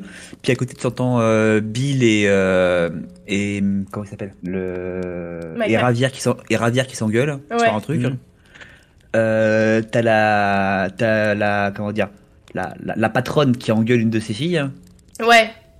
Et puis, et puis le soir aussi, tu sais, quand tu rentres le soir et qu'ils sont tous en train de faire la fête, t'en as un qui, fait de la, qui joue de la musique, t'en as une autre qui danse, t'en as un qui Mm. dragouille euh, une, euh, une nana à l'arrière de la tente et la fille, elle lui fout une baffe. Elle part faire son truc, t'as t'as le gamin qui, qui va de temps en temps qui échappe au camp, faut aller le récupérer. euh, C'est super vivant, mais chaque jour en fait, tu vis une différente aventure. Moi j'avais pas envie d'avancer dans le scénario, j'étais ah mais non, c'est trop cool. euh. Year of Missing Out, la vie du camp. L'histoire, on s'en fout. Ça, puis même, euh, de temps en temps, tu te rends au saloon, et puis tu, tu vas parler à un de tes membres du gang, et puis t'as toute une, euh, t'as toute une side quest au saloon, en fait, t'es un peu bourré, alors il faut retrouver euh, où t'as perdu ton pote, euh, elle est repartie dans la chambre à Ah, coucher avec la prostituée en haut, ah Mm. merde, attends, j'essaye de parler au pianiste, et tu te rends compte qu'en fait t'as blackout, et t'es en train de vomir dans, une Ah, allée à l'arrière, et tout, c'est incroyable, incroyable. Euh, je m'attendais presque à tomber sur Shogorat euh, derrière. Ok, ouais. Vraiment, vraiment, vraiment cool comme jeu à, à discuter. Ouais, Ouais. complètement. Je me le relancerai peut-être. Pareil, pareil. passerait pas au quiz ou au point chimère? Ouais, bah, J'ai un, j'ai un quiz pour vous, si Vas-y. vous voulez. trop cool. Alors, euh, à l'exception, je crois, d'une question, euh, ça sera principalement, euh, comme la dernière fois pour moi, euh, des types juste prix. Je vous poserai une question. En fait, vous pourrez tous les deux répondre. Ce sera des chiffres. Et euh, le plus proche, euh, le plus proche remportera donc le point. C'est principalement des questions, pas forcément de culture générale, mais de fun fact. Euh, donc, on va voir ce que ça donne. Ok, mets-toi un peu première- plus proche de ton micro. Ouais, je peux rapprocher. Je vais Ouais. un peu hop, monter ça. Hop. Euh, alors, la première question est donc, d'après vous, quel était à l'époque et en euh, valeur de l'époque le salaire mensuel d'un cowboy? 1000 dollars. Alors, ah Huit- ouais, merde. 8 dollars, tu dis? Non, 10. Bah, mensuel. 10 dollars. ok. Mensuel. Non, moi je pense que c'est bien moins. Hum, Euh, 3. Alors, euh, vous exagérez un peu quand même. Ok. Alors, en soi, en soi c'est Alex qui est plus proche, puisque c'était entre 30 et 40 dollars. Ouais, C'est d'accord. pas si long que ça, hein, quand même. Ah, en vrai, je savais pas trop c'est quoi la valeur du, du dollar. Alors, je sais que c'est- c'était assez Ce qui est faible. vraiment pas, ce qui est vraiment pas beaucoup pour vous, euh, pour vous donner une, euh, un ordre de comparaison. Une paire de bottes, ça coûtait environ 15 dollars. Ok, d'accord. Donc, euh, donc pour vous Ça acheter fait une deux paire paires de de bottes, bottes, ouais. pour, ouais, ça, acheter une paire de bottes, il fallait bosser la moitié d'un mois. C'est ce que je disais un peu plus tôt. C'était vraiment pas un, un métier de prestige. Euh, c'est notamment pour ça qu'effectivement près de la moitié des cow-boys étaient hispaniques ou noirs. Euh, D'ailleurs, puisque effectivement c'était euh, pour des boulots euh, tout pourris. Ceux qu'on paye et mal bien, payés. ouais. Mm. Tout à fait. Donc vraiment le mythe du cowboy solitaire en fait qui se trimballe à travers le pays pour sauver la veuve et l'orphelin, c'est ça n'existait pas. Pour tuer la veuve et l'orphelin. Ou pour tuer la veuve et l'orphelin, la plupart des cowboys effectivement étaient étaient d'ailleurs très sédentaires parce qu'ils avaient leur euh, euh, leur troupeau à garder euh, sur telle terre et ils restaient là et ils gardaient C'est pour ça qu'en fait, ils tournaient bandits, la, la moitié d'entre eux, c'est que euh, Oui. finalement, il fallait bien qu'ils survivent au bout d'un moment. C'est- pour ça qu'effectivement le terme cowboy a ensuite effectivement viré Ouais. à l'insulte en fait. Ouais. Et dans certains écrits de, la fin des années 1800, euh, tu as certains auteurs effectivement qui, qui traitaient les gens de cow-boy parce que c'était devenu un, Ok. C'était devenu une- insulte euh, pour des gens pauvres et désœuvrés quoi. Ouais. Euh, en parlant de ça, entre 1865 et 1990, à combien estime-t-on le nombre de cow-boys? Euh, Combien y a-t-il eu de, de cow-boys à peu près entre 1865 et 1890 20 millions? Ouh, j'allais dire beaucoup moins, moi. 20 millions, c'était beaucoup quand même. ouais, j'aime- Bah, en 20 fait, ça millions, fait. Je pense que. Ouais, non, c'est vrai que on n'est pas autant de population que maintenant. Alors, Alors, pour, Euh, pour vous donner un, un ordre, un ordre de grandeur, la population américaine à, à l'époque, hein, c'était euh, à peu près, si, si je me trompe pas sur les chiffres que, attends, que j'ai juste eu, avant que tu donnes ta réponse, je vais dire Ouais. ma réponse pour être fair. vas-y, Moi, j'allais dire 60 000. 60, 60 000 pour aller. Bah, moi, je dis 2 Ouais. millions. 2 millions, ok. Donc là, si je me trompe pas dans ce que j'ai vu, hein, la population américaine euh, des, de l'époque tournait aux alentours des 30 millions, à peu près. Euh, donc à peu près 10 fois moins que maintenant. Donc effectivement, 20 millions de cow-boys, ça faisait beaucoup. Ouais, désolé, je Euh, pensais à la population actuelle, mais et- en fait, je peux pas référer. Ouais, à, à- à nouveau, Alex est le plus proche, c'était Ah. entre 30 et 40 000 cow-boys. Ouais. D'accord. Et pour vous donner une idée, sur la même époque, on estime à peu près 360 000 le nombre de pionniers qui se sont lancés sur les pistes du Far West, euh, soit pour aller s'installer, soit pour aller euh, chercher de l'or. En fait, Ok. Jacques, il faut que tu prennes en compte aussi que le, le- là où il y avait des cow-boys, c'était des grands champs, des grandes étendues. Donc en fait, t'avais un cow-boy, deux cow-boys, trois cow-boys, mais sur une très grande étendue. Alors, Arrête Pour- de pour, euh, mansplain. pour, euh, pour ajouter un peu de détails à ça, euh, en général, les troupeaux étaient de 2000 à 3000 bêtes. Et pour ça, il y avait à peu près 10 cow-boys. Ok. Donc c'est à peu près un cow-boy toutes les, tous les 200 à 300, Ah, ça fait pas 300 énorme, hein. bestiaux. Eh non, bah non. Ouais. Mais pas grand monde voulait le faire ce travail. parce que, D'accord. bah, Je euh, pensais que c'était super beaucoup répandu, préféraient aller s'installer et acheter un lopin de terre. Et, euh, Ouais, une tige de roseau et sentir la, la ça. croissance de tes euh, Alors, marmots. question suivante, et cette question n'est pas une question de chiffres, je crois que c'est la seule. En 1856, un drôle d'animal a été introduit au Texas par la US Army. De quel animal s'agit-il? Ça, je l'ai su. Je me demande si on le voit pas dans le jeu d'ailleurs. Ah ouais? Euh, Un tigre. Alors non, c'était pas Non. un tigre. Attends, oh, redis Alex l'année, s'il te plaît. En 1856. Putain, attends, je le sais. C'est un félin? Euh, c'est un oiseau. Ah, c'est un oiseau? Non. Non, non plus. Non, c'est pas un oiseau Un éléphant? Alors, éléphant pour Jack No et pour Alex, Le raton laveur. non plus. C'est le chameau. Le chameau. Le chameau, il a été introduit par euh, les US Army euh, parce qu'ils ont créé effectivement le US Camel Corps comme expérience en fait juste avant euh, la, la guerre civile. Camel Corps. Euh, qui était effectivement une expérience pour euh, transporter plus facilement les, bah, euh, les pactages et les marchandises et les autres trucs qu'ils avaient besoin de transporter euh, à travers de longues distances. Et au final, ils ont fini par abandonner ça parce que euh, parce que c'était pas pratique. Un chameau. Deux bosses. Voilà, donc effectivement, en 1856, il y avait des chameaux au Texas. Et donc, le Camel Corp, c'est bien sûr l'ancêtre de la Carmine Corp. Alors, on revient sur des dates. En quelle année eut lieu le premier duel au pistolet jamais enregistré? Le fameux euh, showdown at noon Yeah. avec les deux cowboys qui se font face euh, pour se tirer dessus. Qui n'a jamais été enregistré? Ouais. Ouais. Euh, par enregistré, tu veux dire euh, dans les dans, Euh, dans les dans la a- presse, dans la presse, c'est ça? Où on a effectivement des preuves écrites que ça s'est passé. Alors. donc pas, donc pas forcément aux États-Unis. Ah, Euh, c'est aux États-Unis. C'est au, c'est au, c'est au. Enfin, ouais, je peux même vous dire que c'était à Springfield dans le Missouri. à 1800. Google pas, Alex. Non, on ne voit pas sur la caméra, donc on sait pas je, si je Google. réfléchis, je réfléchis. 1830. Ouais, 1830 j'aurais pour Jack No. Je dirais 1750. 1150, c'est Jack No qui a raison et c'est beaucoup plus tard, Ah Ah ouais, ouais puisque c'était le 21 juillet 1865. Ok. Donc on reste dans, Ouais. les années, euh, dans les années Wild West, ça existait pas avant. Je l'oublie des années Wild West. Mais en vrai, tu sais, en France par exemple, on faisait vraiment des duels, euh, des duels au ça- pistolet depuis, euh, depuis des lurettes, quoi. C'est, C'est euh, pour ça que j'ai demandé la, je posais la question à, Oui, oui, à c'est Matt. bon. ça se je réglait, ça se réglait au pistolet, ouais. Le, le duel de cowboy au Far Ouais, West. ok. Alors que d'accord. maintenant, on règle ça à Gare du Nord en octogone. Hein. Ouais, tout, quand tout même pas la ouais. Alors, question un peu similaire. En quelle année eut lieu le premier vol à main armée de banque Type euh, les Dalton, euh, Ah. les mains ou ouvrir le coffre. 1820. Euh, ok, 1840. 1840 pour Jack No et 1820 pour euh, Alex. C'est Jack No la plus proche à nouveau et qui égalise à deux partout. C'était en 1863. Ah, c'est Ok. C'est- C'était le premier à ce qu'il s'appelle Stick 'em Up, donc euh, les, les mains en l'air. Euh, ouais. Stick 'em Up, Hold Up, euh, Bank Robbery. Est-ce que t'as le nom Euh, du gang La ah, gang, non, comme les. Je ne l'ai pas. Ça Ah s'est ouais. passé à Malden dans le, Massachus- dans le Massachusetts. Parce que peut-être bien que, ma petite, euh, ma petite euh, belle star, elle était là-dedans, non? Vous croyez Euh, pas? Je ne sais pas. Parce qu'elle elle traînait avec le, le, la- le Cole Younger qui était dans, Mm. dans le groupe associé avec ces criminels qui faisaient des robberies. Alors, en soi, Alex n'était pas forcément loin, puisque si je ne m'abuse, en 1821 est le premier bank robbery, euh, euh, le premier donc braquage de banque euh, enregistré au, au Far West.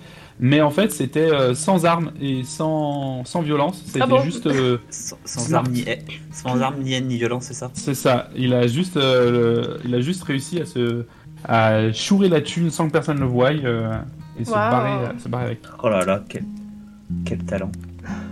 À nouveau, on reste là-dedans. En quelle année eut lieu le tout premier vol à main armée de train Ah bah. par 18- un, par, un, par un gang de par un gang effectivement de de 1855. Bah du coup, attends, si le premier vol à main armée de banque a eu lieu en, 63 en 65, je vais dire 70. bandits. 70 pour euh, Alex et 55 pour moi. 55. Alors euh, vous êtes tous les deux assez proches, mais c'est Alex qui est le plus proche. Ouais. C'était en 1866, le 6 octobre, par le gang de Reno euh, dans l'Indiana, et c'est considéré comme l'un des plus grands, euh, des euh, meilleurs braquages de l'histoire. Greatest heist in history. Je me suis dit, en vrai, je me suis dit, ça doit être plus facile de braquer un train, donc ça doit être juste avant la banque. Mais euh, Bah, il faut ouais. l'arrêter en fait le train. En fait, C'est je me pas suis dit, forcément- Ouais. le, train bouge Ouais, pas ils la étaient lents, c'est- ouais. c'était pas très rapide. Et puis, tu sais, Trois- avant- je pense qu'avant les braquages, en vrai, il devait pas y avoir beaucoup de sécurité, j'imagine, dans les banques. Ouais. Alors en fait, euh, petite, euh, petite aparté, euh, le Wild West était vraiment pas aussi euh, sans foi ni loi que ce qu'on pense. Beaucoup de villes avaient euh, des Leur interdictions shérif. de porter des armes. Non, en fait, le contrôle, des, le contrôle des armes était encore plus élevé que maintenant ah ouais. aux US, euh, puisque beaucoup de, beaucoup de villes en fait avaient interdiction de porter des armes et que chaque euh, voyageur visiteur devait euh, confier ses armes au shérif local pour pouvoir entrer dans la ville. Et il y avait que les locaux qui avaient le droit de conserver des armes chez eux uniquement. D'accord. Ok. Intéressant. Donc c'était pas si terrible que ça. Ceci dit, et ça fait une parfaite transition avec la question suivante, la fameuse ville de Dodge City, connue pour être l'une des pires villes de, de l'époque, quel était le taux de meurtre pour 100 000 habitants dans cette fameuse ville? Alors, c'est l'équivalent de, de Détroit euh, de l'époque. C'est ça. Euh, Donc, pour 100 000 habitants, combien étaient tués par balle? Chaque pardon? année? Euh, Oui. Euh, Alors attends, parce qu'il faut le, qu'on prend en compte la reproduction de la population locale. Que s'il y a trop de morts, ça veut dire que la ville disparaît. Je te laisse, euh, je te laisse shoot avant moi cette fois-ci. Hmm, Combien de morts par, par balle en plus Qu'il faut pas compter qu'il y a des gens qui vont mourir par coup de bouteille euh, sur le crâne? Euh, taux, de- taux de meurtre. Taux de meurtre. taux de meurtre. Pour 100 000. Moi je vais dire euh, 1053. Oh non, non, non, c'est ouais, 800. beaucoup trop. 800. 800 Vous êtes très loin quand même, bande de tarés. Euh, 1000 C'est 1%, c'est monstrueux. Non, non, non, c'était 165. Je me suis dit que la pro- proportion de la population se faisait avec l'immigration. Et du coup ça passait, mais Mais ce qui veut dire qu'au final, entre 1876 et 1885, si vous viviez à Dodge City, vous aviez une chance sur 61 de mourir assassiné. Ah, tu sais que j'ai vécu au Havre et à Sergi. Hein. Alors, on se toujours toujours euh, bah, techniquement effectivement c'était c'était euh, Jack No la plus proche, hein, donc trois partout. Et il me reste deux questions. Alors, à cause de la ruée vers l'or, il y a eu une énorme inflation en Californie. Genre à tel à tel point que les prix sont pires que l'actual euh, que la Silicon Valley actuelle. Devinez quel est le prix en valeur actuelle d'un morceau de d'un- d'une motte de beurre à l'époque? Alors que c'était c'est pire que maintenant? Ouais. Ah ouais? Donc si, si, si les prix euh, étaient restés les mêmes, à cet endroit-là, combien coûterait aujourd'hui une mode de beurre? 30 dollars? Beaucoup plus, je pense. Ouais, j'ai été parti sur. Euh... ouais, Peut-être un peu trop ça. Ah, vas-y, je m'en fous, je suis pour le jeu. 300. 300 dollars Eh bien, c'est Alex le plus proche. Non. Tu es encore très loin. Et À l'époque, une mode de beurre de 1 pound pouvait coûter jusqu'à 20 dollars, ce qui à l'heure actuelle équivaut à 700 dollars. En fait, je me suis revu l'image pendant le crack boursier en Allemagne de la personne qui prend Mm. une, une brouette de billets pour aller acheter son, Son pain. Ouais. Et, et je me suis dit, je fais, alors si c'est encore, si c'est un truc énorme en inflation, en plus avec la ruée vers l'or, à tous les coups le prix doit, euh, bon, voilà. Mm. Excusez-moi, je vais avoir patience. Ah mais excuse-moi, j'ai pensé euh, à leur euh, leur valeur de leur euh, Non, du dollar euh, à cette époque-là. je Parce que je me suis dit en fait le, le salaire euh, le salaire d'un cowboy c'est 35 dollars. Je me suis dit ça doit être un mois de salaire, mais euh, non ça. Bah, C'était, euh, actuellement. pas, c'était pas loin, effectivement, au final. C'était, euh, t'as dit 30, 30, euh, 30 Ouais. dollars, c'était 20 dollars à l'époque, au, au max, ce qui est équivalent à 700 dollars actuels. Et à titre de comparaison, un œuf, un œuf tout seul pouvait monter jusqu'à 3 dollars, ce qui aujourd'hui euh, ferait effectivement quasiment 100, 100 balles pour un œuf. N'importe quoi. Et, euh, un 9 et- dollars. euh, Voilà, et une pelle, une pelle, puisque c'était pour la rue vers l'or, une pelle coûtait 36 dollars, ce qui à l'heure actuelle vaudrait à 1259. Une pelle en or. La Bon, pelle ça, nous 1200 donne, balles. ça nous donne un peu d'espoir, c'est-à-dire ça va peut-être retomber là cette inflation de merde qui. euh, Peut-être, oui. Ouais. Et dernière question, donc, euh, on n'a pas trop pa- parlé, mais il y avait un très célèbre braqueur de diligence du nom de Black Bart. Euh, On qui l'aime. était un, On l'embrasse. un, un voleur, un voleur gentleman toujours bien habillé, euh, et connu pour avoir effectivement euh, braqué un certain nombre de diligences. Combien en a-t-il braqué entre 1875 et 1883, sa période d'activité Mhm. 83. Ouais, ok. Sur Euh, cette période de 8 ans, combien de diligences a-t-il réussi à braquer? 32. 30. Ouais, j'ai... merde. Euh, je vais dire un autre nombre alors. T'as fait les maths, c'est ça Ouais, je me suis une bonne trentaine. Je me suis dit 20, c'est pas assez. En fait, je Euh, me suis dit 4 par an. Ouais, il doit y en avoir plus. Ok, allez, 40. Ah, c'est pas loin, c'est Alex qui a Let's raison, qui Ouais. remporte la victoire. Il en a euh, braqué 28. 28 diligences en 8 ans, euh, et elles étaient toutes possédées par la même entreprise. Il s'est systématiquement attaqué à Wells Fargo. Il apprenait, il apprenait rien. Euh, Il avait, un, il avait une mission. man, on, man on a mission. Ça. Une haine brûlante pour Wells Fargo. Et euh, il a fini par se faire choper. Mais toi, un peu plus fini- proche du micro, euh, Matt. Désolé parce que tu satures de ouf là. Je sais pas pourquoi. Euh, Je sais pas, c'est bizarre. Ouais. Euh, il a eu, euh, il s'est fait choper euh, effectivement à- au bout d'un moment et il a fait 7 ans de prison uniquement. hein, et après, il a disparu et on n'en a plus jamais entendu parler. Tant mieux pour lui, hein. Voilà, donc il a dû. euh, Mais tant pis aller, pour euh, Fargo. ouais, tant pis pour Wells Fargo. voilà, c'était donc le quiz, euh, Trop cool. Merci. le quiz Far West. C'était très sympa. Ouais, c'était super chouette. J'ai bien aimé aussi. Moi aussi, ouais, vraiment Merci, sympa. merci. Merci, Matt. Avec plaisir. Et GG, euh, Alex. Merci. Est-ce que on, fait notre chimère? On peut passer au point chimère, ouais. La chimère du jour, c'était imaginer l'histoire d'une personne faisant partie du groupe de Dutch van der Linde et comment elle est arrivée ici, son rôle, euh, son but, etc. Donc c'est une chimère qui nous vient droit de l'imagination de Alex Kidd. Euh, alors, puisque c'est ta chimère, Alex, est-ce que tu veux commencer? Oui, et même que j'ai triché. Mm. J'ai pas créé un personnage, j'en ai créé deux. ah, Ah, le salaud En fait, j'ai créé un, un frère et une sœur. Euh, donc la grande sœur Teresa, 14 ans, à peu près, comme on les âges à cette époque-là, et Georges, 12 ans, qui sont des anciens esclaves, donc euh, post-guerre de sécession, et qui se sont retrouvés un peu sur la route, hein, Et en fait, la grande sœur Teresa elle a dû apprendre un peu sur le tas tout ce qui est euh, maniement des armes, euh, survie, etc. Parce que son petit frère fallait s'en occuper. Le petit frère était encore un peu jeune. Euh, elle a été, s'est retrouvée du coup être très, très triste de lui. Et son rêve à elle, en fait, c'était en gros de réaliser un gros coup avec une bande, euh, prendre sa part et s'installer avec son frère dans une ferme au nord, euh, là où il serait tranquille, etc. Le petit souci, c'est que, euh, en fait, son petit frère, au fur et à mesure, il va prendre goût un peu à la, à la vie de, à la vie de bandit. Et, euh, et en gros, il va limite commencer à pencher du côté du je veux être bandit jusqu'à que mort s'en suive. Ouais, Encore une histoire heureuse. d'accord. Bravo. GG. Ah, c'est assez triste. Du coup, elle passe son temps dans l'équipe à, à essayer d'être la boussole morale de, de toute la troupe pour son frère. C'est ça. Euh, j'ai fait une, euh, une chimère moitié-moitié moitié logique. Mais je me suis dit dans l'idée, en fait, j'avais envie de donner un love interest à notre ami Micah. Parce que je me suis Oh, dit, s'il avait un nice. petit peu plus d'amour dans sa vie, peut-être qu'on n'en serait pas là où on en est à la fin de Red Dead 2 en ce moment. Euh... Voilà, tournure actuelle euh, des événements du jeu, différent. Si Micah tombe amoureux, je sais pas. Probablement qu'il sera un amant très toxique. Ouais. Mais euh, ça tournera. Enfin, c'est sûr que ça tournerait son arc narratif si son histoire d'amour était compliquée et qu'elle lui donnait un peu plus de, de travail au lieu de, du, du travail qu'il qu'il faisait pour manipuler les autres. Donc au moins, ça lui donnerait un peu de fil à retordre et euh, de trucs à faire dans sa vie.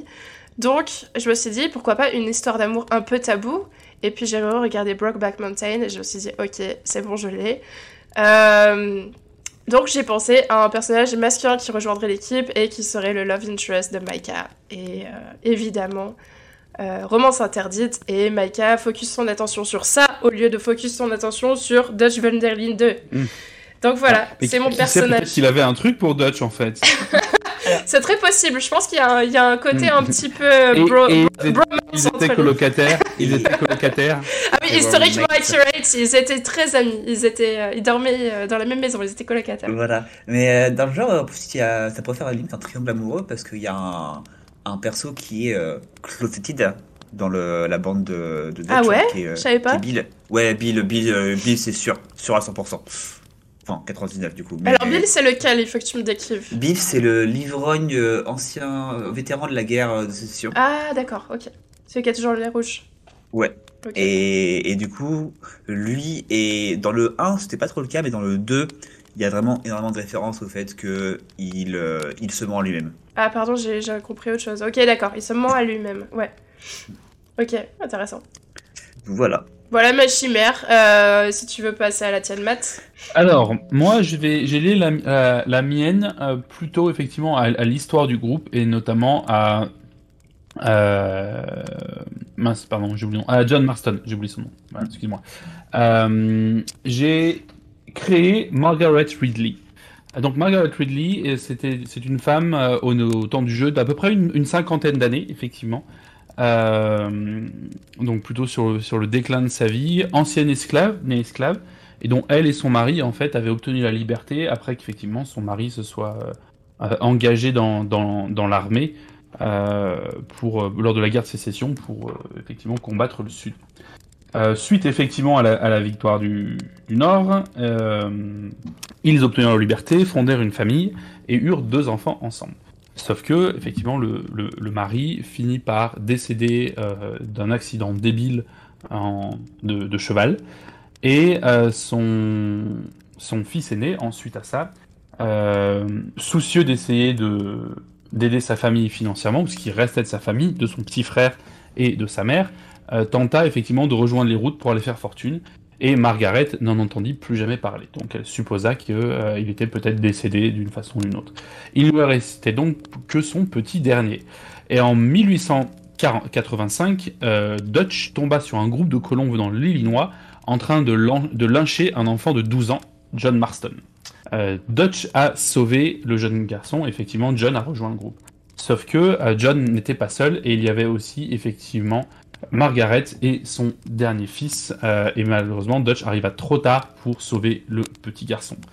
Euh, Margaret, donc, qui, à qui il ne restait plus rien, plus de mari, plus d'enfants, plus de famille, euh, décida tout simplement de euh, rejoindre euh, le groupe de Dutch qui l'avait sauvé, elle et le petit John, euh, en remerciement, et se contentera de euh, d'aider le groupe comme elle peut, en faisant la cuisine et en nettoyant le campement. Hmm, ok, ouais, c'est C'est plausible. sympa, ouais. C'est Ouais. cool. Merci pour Voilà, vos voilà chimères, pour un et chimère. puis merci pour le quiz et puis vos recherches, etc. On espère que l'épisode vous a plu. Nous, ça nous a beaucoup plu de faire nos recherches, ça nous a donné envie d'y retourner dans le Wild West.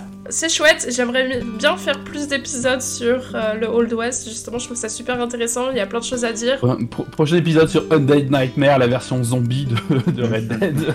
Ah oui, c'est vrai. Hein. N'importe quoi.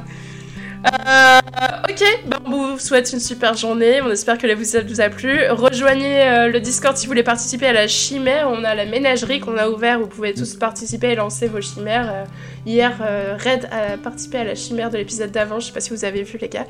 Euh, en tout cas, on vous fait des gros bisous. Euh, on vous souhaite une super semaine, un super mardi. Et à ciao! Des bisous à tous. À bientôt.